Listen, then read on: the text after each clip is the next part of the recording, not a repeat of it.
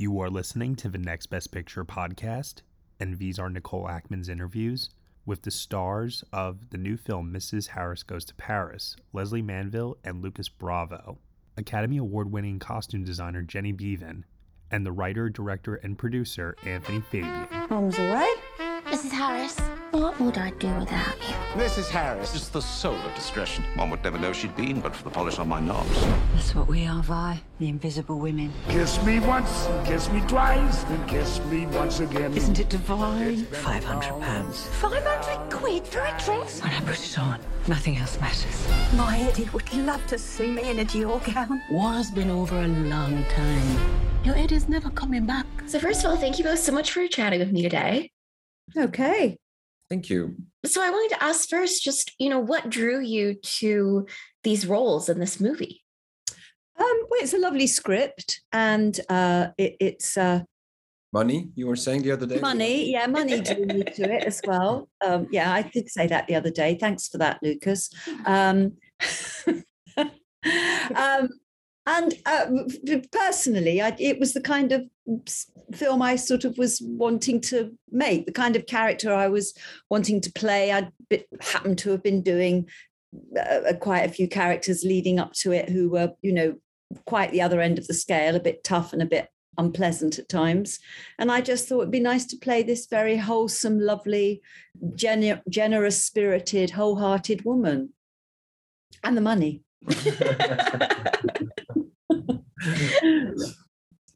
Absolutely. And Lucas, what about you?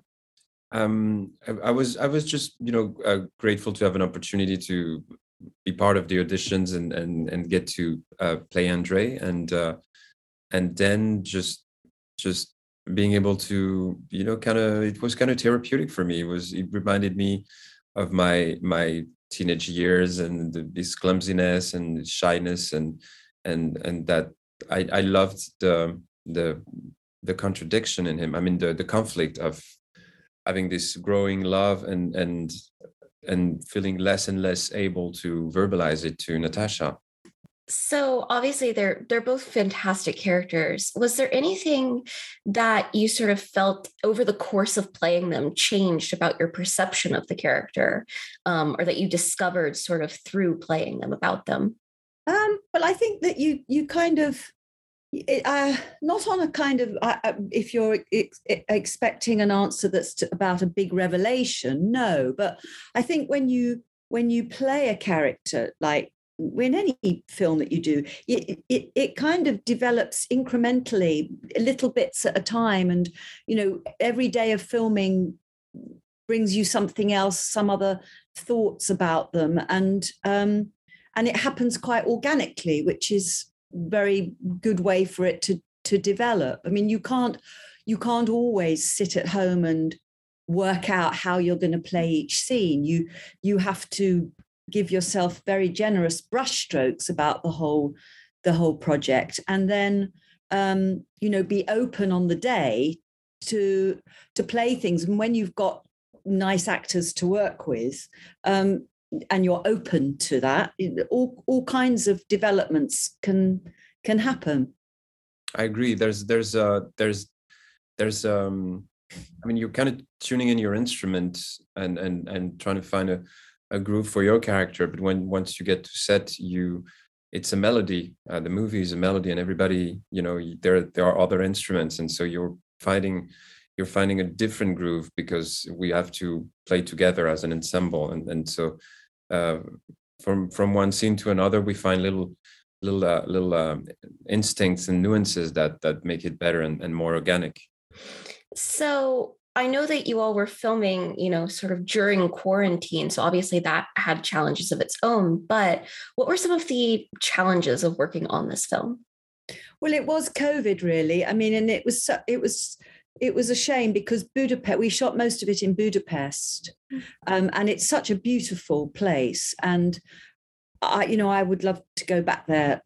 Um, hopefully, on you know, on uh, on the other side of COVID. But um, you know, we couldn't really use the city in the way I would have liked to because of the restrictions, and and we couldn't we couldn't really have the sort of social life that we really wanted to have because restaurants were closed and you know so much was unobtainable. But um it, it was it was very nice chemistry between between us on the set and the filming. It, that that kind of got got me through it certainly. But that was the biggest challenge just not being able to have that kind of life. And also you know the crew you felt for them. They were in their masks all day 12 hour days and it, i just felt it was very tough on them really i mean we obviously have to take our masks off to do the scenes but it was tough on them Absolutely.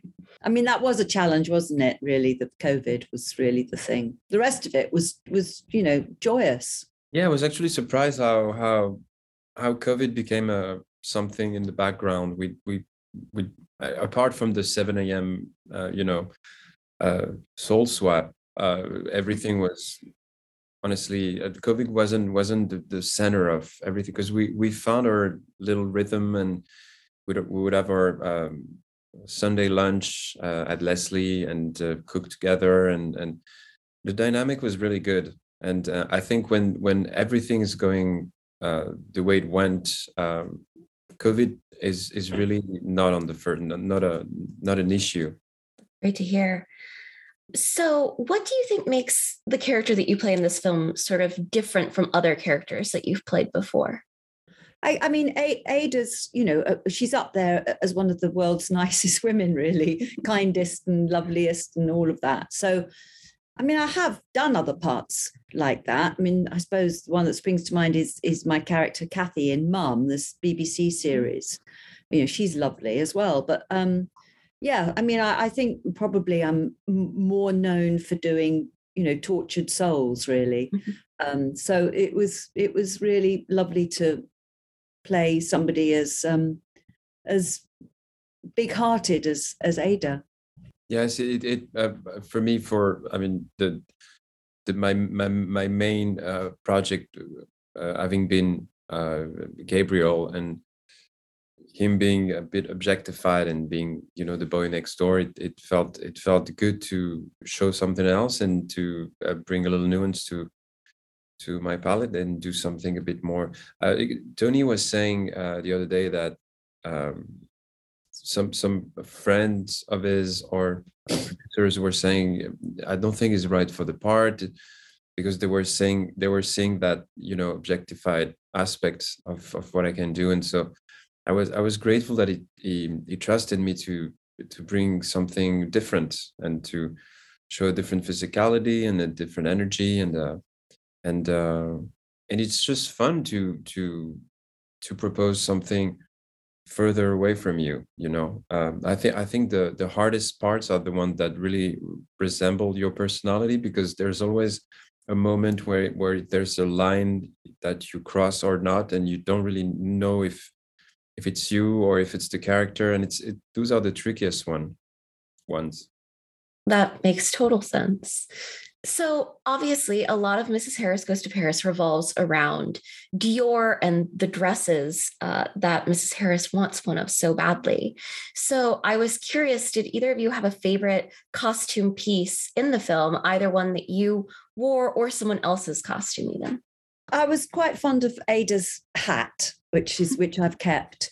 Oh, you kept uh, it? Yeah, I asked to keep oh. it. Yeah, yeah, that's lovely. Um, I know. I won't be wearing it, obviously.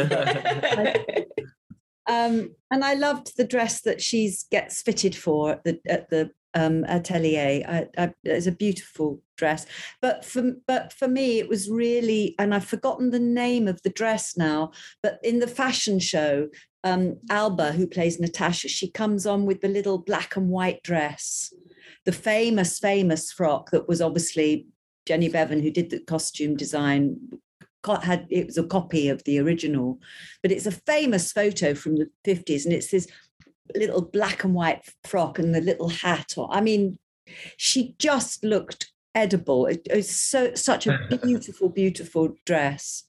Um, so that that was a, a moment for me. I mean, I really was sitting there as Lesley going, oh, oh my god look at her she looks so gorgeous and yeah it was lovely so that was that they're such lovely shapes anyway those clothes of that period absolutely Yes, all the costumes. And I did love Lucas's baggy trousered suits because they're, as he was saying yesterday, they're very comfortable, aren't they? Mm. Yeah, I wish, I wish I, I was, I was, uh, I was uh, part of the fashion in the fifties. It was so, uh, such a perfect combination of comfort and and classy. And uh, now, now comfort goes with uh, you know joggers and stuff like that. So you would never see that in the 50s, someone, you know, going to buy bread on the Sunday with his his running outfit or something. And so I kind of miss that that like classy no matter what. Kind of, I do, I do. Because I was on a plane the other day, I was looking at people. I mean, obviously, you just want to be comfortable on a plane, especially when it's a long flight. But you know, back in the fifties, people would have really dressed up to get on a plane you know, they'd worn their high heels and all of that. Yeah. I mean, dreadful if you're having to come off the ramp and, you know, get into yeah. the water. It was easier to take pictures back then, to take beautiful pictures because every everybody was there was always a sense of, you know. Yeah. Uh, and now it's just, you know, electronic scooters and joggings and, and it's, it's something very timeless. Absolutely. And then I wanted to ask, you know, Mrs. Harris goes to Paris because she wants to buy one of these Dior dresses and she's saved up and, you know, it's kind of her dream to to have one of them. Could you relate to that? Has there ever been something that you really wanted and sort of buying it, you know, meant something to you? I mean, I mean, yeah. When I was younger, and and you know, money was was more tight. I I I, I did covet but various items, you know, shoes or dresses. And yeah, and I've got a couple of dresses that I bought when I was round about 18, 19, and they were vintage at the time. So mm. they're even more vintage now, but they're beautiful and they they they've lasted, you know, I, I can still wear them. Um, and I really did, you know, covet them. And I just wanted them because they were beautiful. I mean, I wasn't really buying them for any particular occasion. I just wanted them in my life. And uh, so I completely understand Ada just wanting this dress. And, you know, as um, as Isabelle Huppert's character says to Ada, when are you going to wear it? I mean, wh- where are you going to be going that's going to allow you to wear this dress? And in a way, that's not the point. You know, it's about having it. Lucas, what about you? I was trying to think about something yesterday, and and I just came up with uh, traveling. I think I think mm. it's it's my it's the thing I I, I crave the most, and uh, uh, in my teenage years, I would I would save up and and just just go as far as possible, and just just to look into the horizon and and and, and feel some you know stillness and quiet and contemplation and uh, and recharge. And i think i think uh, you know living in in boxes and buildings and not being able to project your vision into there's always a wall or something or noise you know there's always some like a car or it's it's there's a lot of pollution like screens uh, sounds um, smells and noise and and so i i've always felt attracted to to nothing you know where you actually feel small and alone and uh and that that that's why i was saving money for mm. That's lovely. Well, thank you both so much for chatting with me today. I'm so excited for other people to get to see this film, which is absolutely gorgeous and and you know, like you said, I think like Mrs. Harris herself, so warm-hearted. So yeah, uh, good. Thank absolutely. you. Well, thank you both so much. Have a great rest of your day. You, you too. too. Okay, bye for now. Nothing wrong with dreaming, Ada. That's what you are. You're a dreamer. You should have been receiving a war widow's pension. It Comes quite a tidy sum. Oh, it's my Eddie. It's a sign from my angel. What are you going to do? I'm going to buy a dress. A Christian Dior from Paris.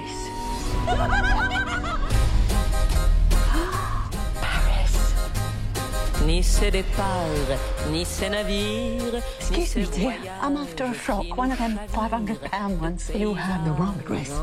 Please let me escort you out. No, no, no, hang on a minute. I've saved every penny scrubbing floors so I can buy this frock. Excuse me, but it would be my honor to have you view the collection as my guest. Ni tout cela, ni rien au monde oh, that's lovely. pas nous faire oublier Your dress is designed to astonish. How will you do that, Mrs. Harris? You are nobody, invisible. Right. Hi. Well, first of all, I want to say I absolutely love your work for this film. I think all of the costumes in this are absolutely gorgeous. Oh, that's kind. Thank you. What drew you to work on this movie? The story and Lesley Manville, um, who I'd had worked with on Cranford, and I've seen a lot of her work, and I just think she is completely extraordinary and a lovely human being. Um, so it was, it was just, I think, you know, it's a lovely story, and the thing although this has also started pre-COVID, you know, when, when we could actually do things and go out and, you know, but um, later on, it was just wonderful to be able to work because we were considered a, an essential industry and it meant you weren't tied to home. You could go out to costume houses and anything that was open, which was not a lot um, at that time. But, you know, that, that was definitely great for us to, to not be confined so much. Were you familiar with the story before, you know, reading the script? Had you read the novel or seen the 1992 TV film? No, I, I, I wasn't. I, I had, I definitely knew quite a lot about Paul Gallico, and I'd read Jenny. Mm-hmm. We had a mm-hmm. cat called Jenny Baldwin who'd been donated when uh, the owners went to Australia. Um, and so, of course, I'd read Jenny Baldwin and um, and the one about the Dunkirk um, D-Day. Mm. Um, the Dunkirk landings. Anyway, um, but no, I hadn't read Mrs. Harris. I hadn't seen the film, the um, Angela Lansbury.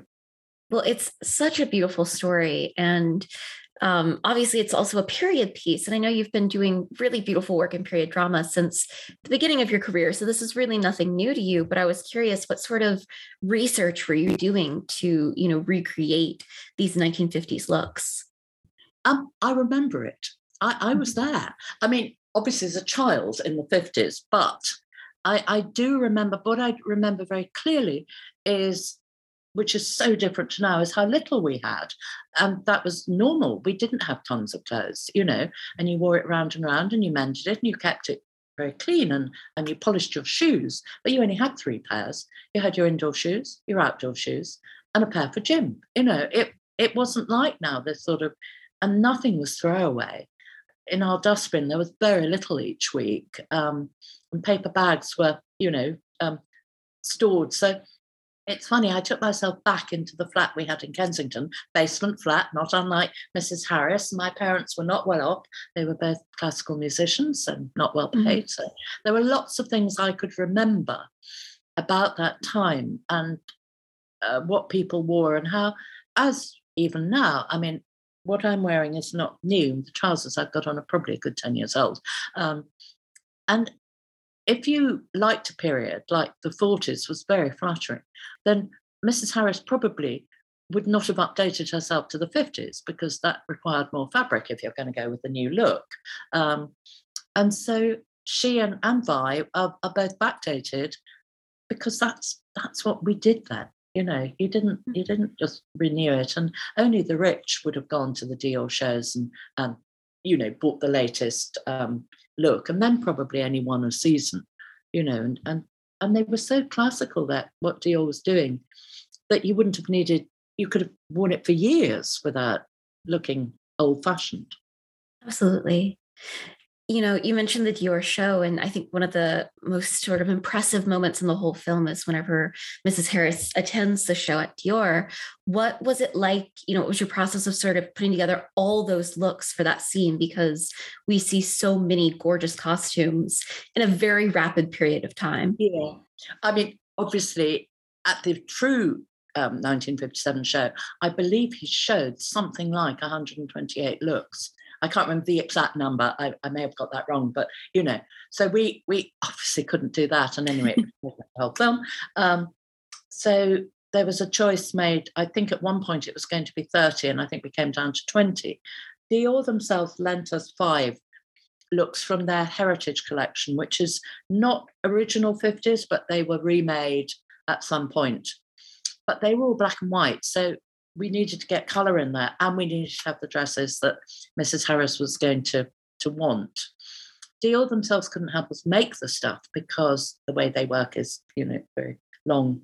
It's at least six weeks or three months or something. to make a dress to their standard. They also don't have much in the archives of um, the 50s because at that time it wasn't deemed, you know, necessary to keep stuff. Um, they weren't mm. thinking ahead, as indeed, why would they? They made the collection, the clientele bought the collection, and they moved on to the next season. So that was that was actually quite interesting. I assumed they'd have loads of stuff, but no, they don't. I think there's some stuff in um, private collections uh, around the world, but so we then realized we had to make um, Dior worthy Dior clothing. And we were on, you know, as I said, COVID times. It wasn't easy to get fabric and all that. But it, it was a question of actually getting a selection of clothes. So you saw a range of day wear and evening wear, always finishing apparently with a wedding dress. And you also saw that there were ones she would react well to and the ones she would want. Coming up on 5 Minute News, I'm Anthony Davis.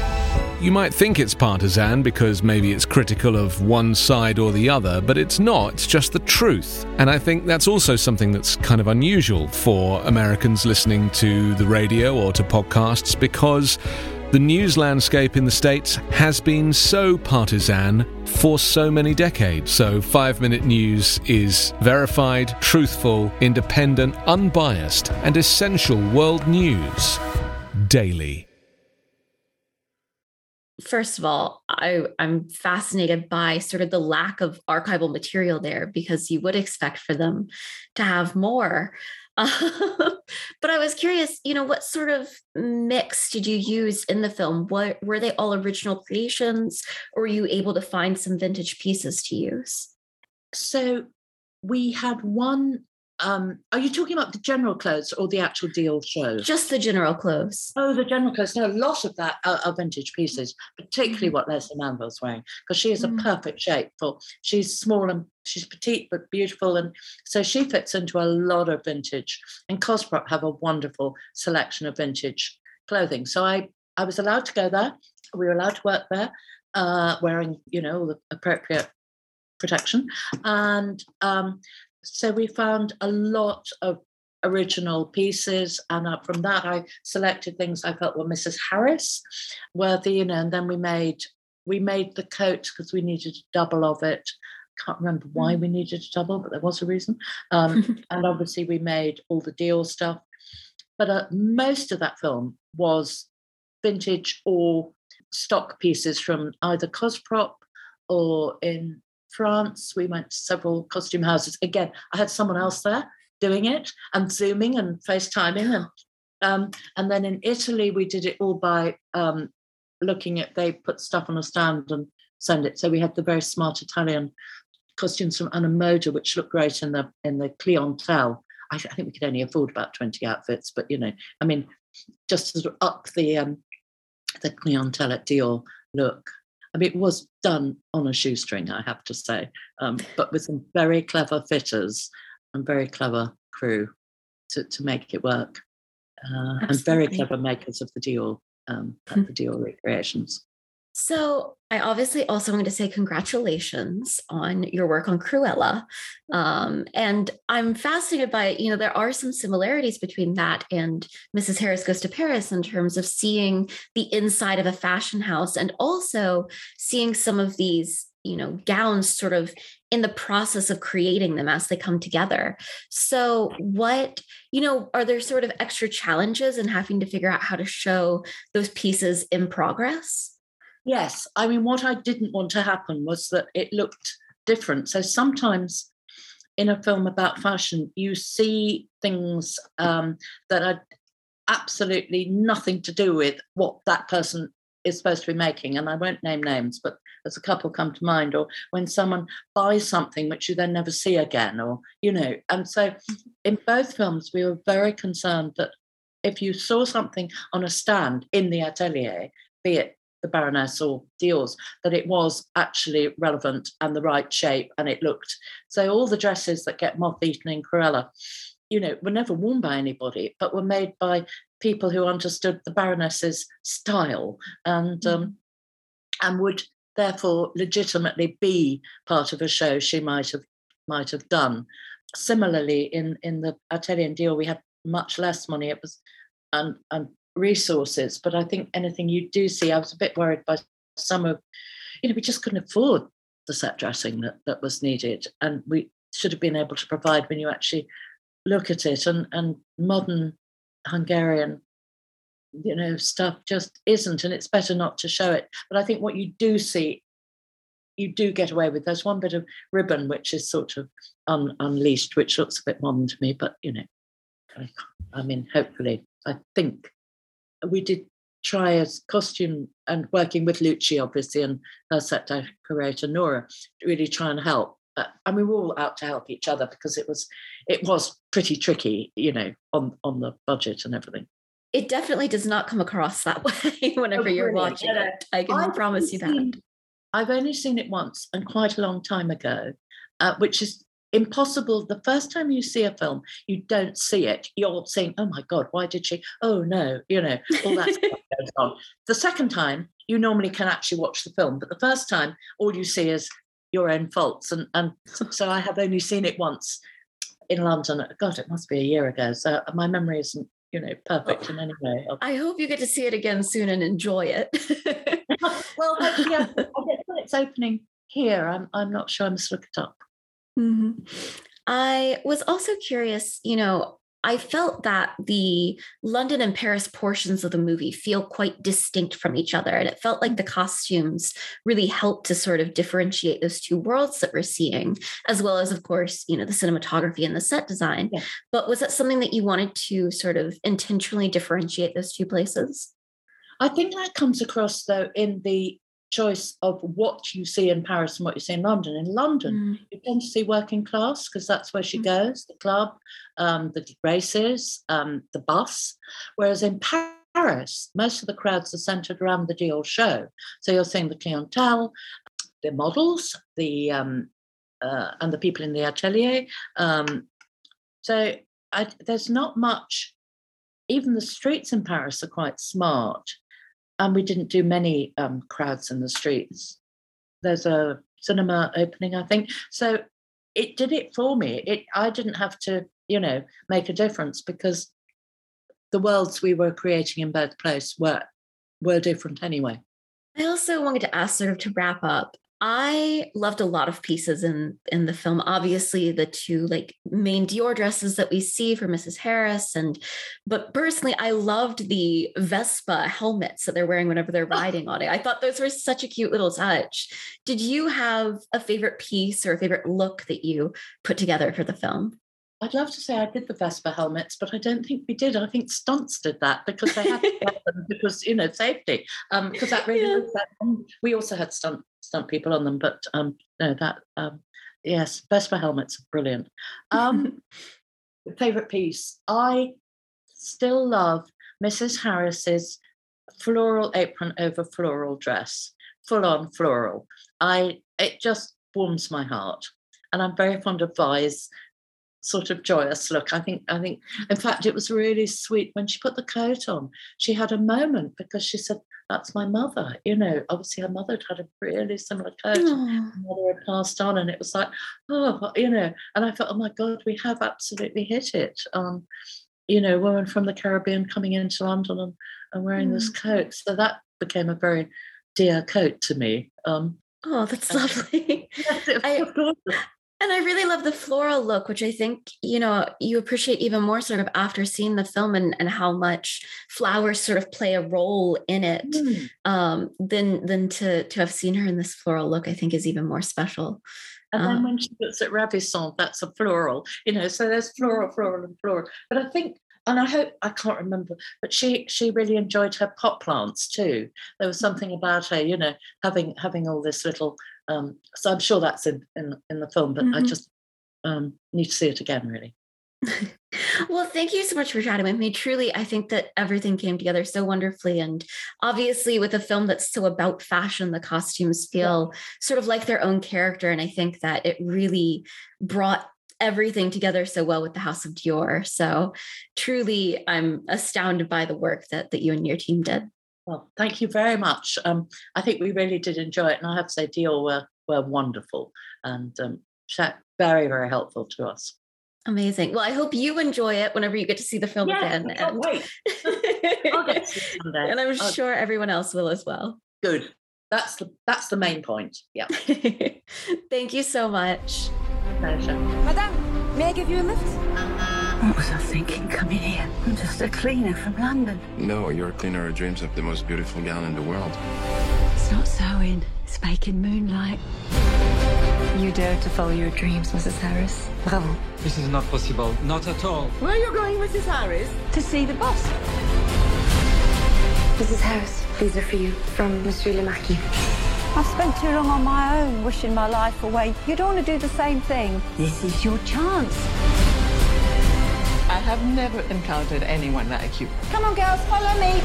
Today, there's a new woman, a modern woman. I thought it was too late.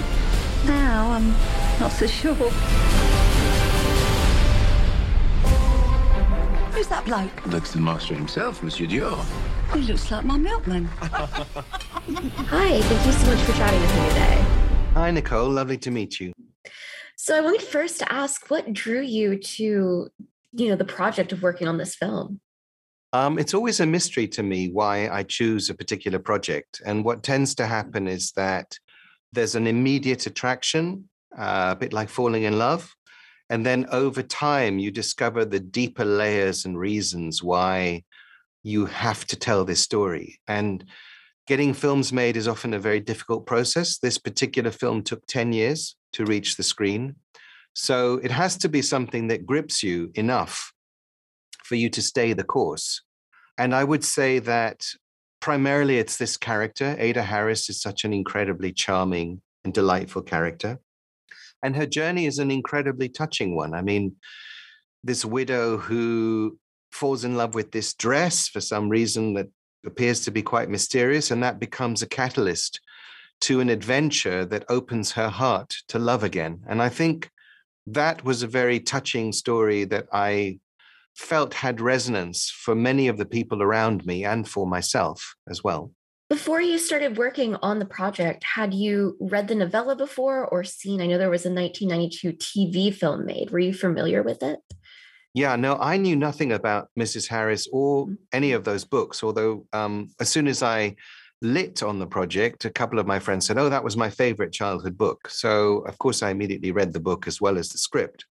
And um, in fact, it, it came to me as a script initially with another producer attached. And then that producer ended up not able to uh, renew the rights to the book. And so I took an option on the book and started from scratch with a new screenplay and eventually um, a coterie of collaborators on that script. But no, I didn't know anything about the story. And I think what immediately made me believe that I could do this is that I grew up partly in Paris and partly in London. And so I really felt that I could do justice to all of the French aspects of the story as well as the British. Yeah, I absolutely love sort of getting to see both worlds, especially getting to see both worlds in the 1950s. And I think you did a really excellent job of sort of differentiating them both. Great, thank you. That was there were many tricks and techniques to try and create these two different worlds, not just language. I also think that having read the novella before, because there was actually a musical made based on it um, several years ago that was done at um, in Chichester, and I think you know you and your team did an excellent job adapting this because you know you managed to keep the spirit of it while still making changes to make it you know more cinematic but what whenever you you know sort of started from scratch what was the process like of adapting it and were there things that you really knew you wanted to make sure made it into the film Yes, absolutely. So, I mean, I think Gallico puts quite a few challenges in the way of a, of anyone adapting this story. There's a real danger that it could become very twee and kind of cute. Um, we're really not helped by his dialogue, which, I mean, uh, God rest his soul, is terrible. Um, it's really, really kind of cod cockney. Gallico wasn't British, but he adopted Britain as his second uh, home, second country. Um, and yes, the, the the Mrs. Harris's dialogue is is truly embarrassing to our eyes now. So that was one of the challenges. Uh, but also, he doesn't he doesn't really give her a strong reason for wanting this dress. He kind of makes um, some kind of aside about her being attracted to beauty, or like all women, she loves frivolous things, or I don't know, something very, very unsatisfying. I think from a from a movie point of view. So um, we we we focused in on her widowhood and the the fact that this dress becomes a catalyst rather than the dress itself is the object of desire. What she really wants is some form of love and companionship again. And that's what this dress begins. That's the process that, that begins with falling in love with this dress. I used to have this slightly crazy theory, which is that even though her husband was dead, she still felt a loyalty to him and felt that to fall in love with another man would have been cheating on her husband, even though he wasn't around anymore. And so falling in love with this dress, this inanimate object, is not cheating, but it stirs up all the same feelings that falling in love with a person might stir up. And so once those feelings are stirred up, she's, you know, her motor's running and she's now ready when the marquis comes around to consider is this why is this why I've come to Paris? Um, to meet someone? And then, of course, she realizes that Archie, who's been there all along, her adventure has changed something in her, which makes her visible to him for the first time and him to her. Absolutely. And I think that moment where she first sees the dress in, you know, her client's room is such a special moment in the way that it, you know, sparkles in the sunlight. And it reminded me of whenever you have one of those sort of rom-coms and and the two love interests meet for the first time and everything sort of slows down and um, was it important to you to sort of get that moment right so that it could be the catalyst for the rest of that action in the f- film Absolutely. I can't tell you how much thought and care went to that particular moment because what I wanted to create was sometimes in the past when I've fallen in love, I feel like I'm falling into a vortex. Mm. And that's the feeling that I wanted to give the audience that she's falling into a vortex of, you know, the whole world is disappearing around her, and all there is is this object of her intense adoration. And so we have this floating camera shot um, as she goes towards the dress and her point of view. And, and as you say, the sparkle. So the cameraman came up with this idea that the sun suddenly comes out when she sees the dress. So her otherwise drab world is transformed into a world of light and magic. And the music was a very important element as well to give that sense of intensity and and love and i always encouraged the composer to to create something that had an ambiguity about it so that it wouldn't become syrupy. Um, it had to be mysterious. The way falling in love is mysterious. So I'm, I'm really glad that you felt that it was like one of those rom-com moments. I'm really pleased about that. So the character of Mrs. Harris is fantastic. And I think Lesley Manville is just perfect casting. And she brings so much and so many layers to her performance. At what point in the making of the movie did she sort of come on board? You know, was that one of the earlier decisions or was that later? Hey, hey there. there. I'm Hannah. And I'm Audrey. We are a sister filmmaking duo and co hosts of Sleepover, Sleepover Cinema, our show where we analyze the films that created the collective unconscious of the girls, gays, and theys of the late 90s and early 2000s. Princess Diaries, The Cheetah Girls, Aquamarine, Cinderella, the one starring Brandy. We haven't stopped thinking about these movies since we first saw them, and we want you to rewatch them and review them with us. Are these movies as bad as critics would have us believe? Do we even care if they are? We are always unpacking that very question on Sleepover Cinema. Check out Sleepover Cinema wherever you get your podcasts or at evergreenpodcasts.com. See you soon. Um, this is a very difficult role to cast because what you need is a leading lady who's actually a character actress. So mm-hmm. it wouldn't have unfortunately, most leading ladies are come from the femme fatale school. Um, they're not character actors. Uh, you know, if you think about Julia Roberts or, you know, many of these, you know, beautiful women tend to be, and I'm not saying that Lesley is not beautiful because she absolutely is beautiful, but um, she's also an older woman and it's it's a very limited field when you're casting an older uh, actress, not because there aren't many fabulous older actresses around, but very few carry enough box office weight to be able to justify the budget of a movie.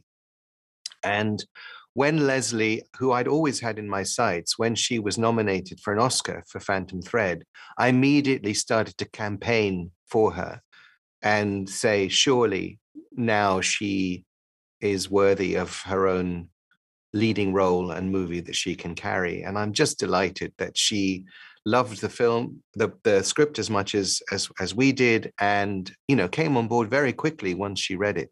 Amazing. You have an absolutely fantastic cast overall, though, obviously, between the, you know, part of the characters who are in London and the ones who are in Paris. Was there anyone that you were particularly excited to get to work with, or maybe someone whose performance took you by surprise? I can answer the, that with uh, two words in both cases Isabelle Huppert. um, I mean, who would not want to work with possibly France's greatest living actress.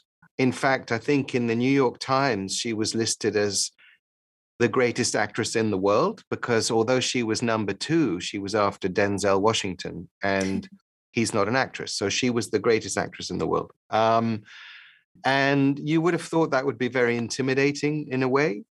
Um, she often plays quite fearsome and frightening characters, but she is the most intelligent, warm, open, willing actor to work with. And from the moment we met, there was an immediate understanding and connection. And um, she brought a cookiness to the character, which I absolutely wasn't expecting. So I think she saves the character from being a two dimensional cliche by making her a little bit awkward, a little bit imperfect in her attempts at perfection um, which is just a stroke of genius. And then, of course, there's the last scene with her where all is revealed. She's completely unmasked, she's vulnerable. And I think only an actress of her stature can pull off a scene like that and make you so moved and um, and warm towards a character that up until then has been the nemesis in the film. That scene is absolutely lovely. I know that you've directed, you know, many short films before and several full-length films, but do you feel that, you know, you learned lessons uh, directing this movie that you'll take forward in your career? Great question. Um, the problem with directing, and particularly directing features, is that um, they're very, very expensive to do, and it's quite hard to get them off the ground. And so, as a director, you don't get that many air miles. You know, every time you make a movie, uh, it's like learning to fly a plane, and you you need a certain number of hours in the air, flying hours, not air miles. That's what I meant to say.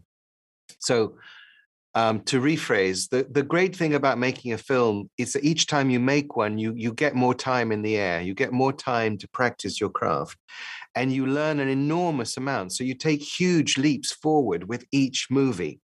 This is my fourth feature. It's my third fiction film, a fiction feature, and I would say each one has really um, has really taught me an enormous amount as a director. So I feel more and more uh, capable of flying the next plane. That's for sure. And just to finish up, do you have a favorite scene in the movie? One that you're you know excited for people to finally get to see? Oh gosh, well, the fashion show is obviously uh, you know the centerpiece of the whole film and i think for many people it is one of the most enjoyable uh, scenes in the film but there are many many moments that are extremely touching and i think that's what's surprising to people who come and see this film. Maybe they think they're going to come and see a comedy or something light and fun and escapist but i think what they're not expecting is to be profoundly moved by the story. And there's one moment in particular that always gets me, even now when I watch the film, which is when she's finished her adventure in Paris and she's at the train station and she's brought the two young lovers together. And the tramp says to her, um, You did not find love in Paris?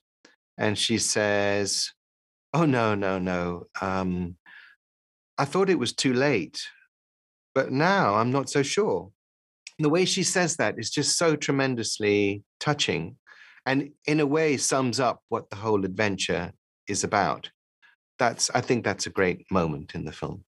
It is. It's such a beautiful moment. Well, thank you so much for chatting with me. I'm so excited for other people to see this movie, and I can't wait to watch it again with my mom. So wonderful. Please see it as many times as possible. I definitely will be. thank you so much. Have a great Thank rest you. of your day. You too. Take care. Hey everyone, thank you so much for listening to Nicole Ackman's interviews with the stars of the new film Mrs. Harris Goes to Paris, Lesley Manville and Lucas Bravo, the film's Academy Award winning costume designer Jenny Beavan, and the writer, producer, and director Anthony Fabian. Mrs. Harris Goes to Paris is now playing in theaters from Focus Features. You have been listening to the Next Best Picture podcast. We are proud to be part of the Evergreen Podcast Network, and you can subscribe to us anywhere where you subscribe to podcasts. Be sure to leave us a review on Apple Podcasts and let us know what you think of the show. We really appreciate your feedback and your support, which you can also lend on over at Patreon. For $1 minimum a month, you'll get some exclusive podcast content from us. Thank you so much for listening, as always, and we shall see you all next time.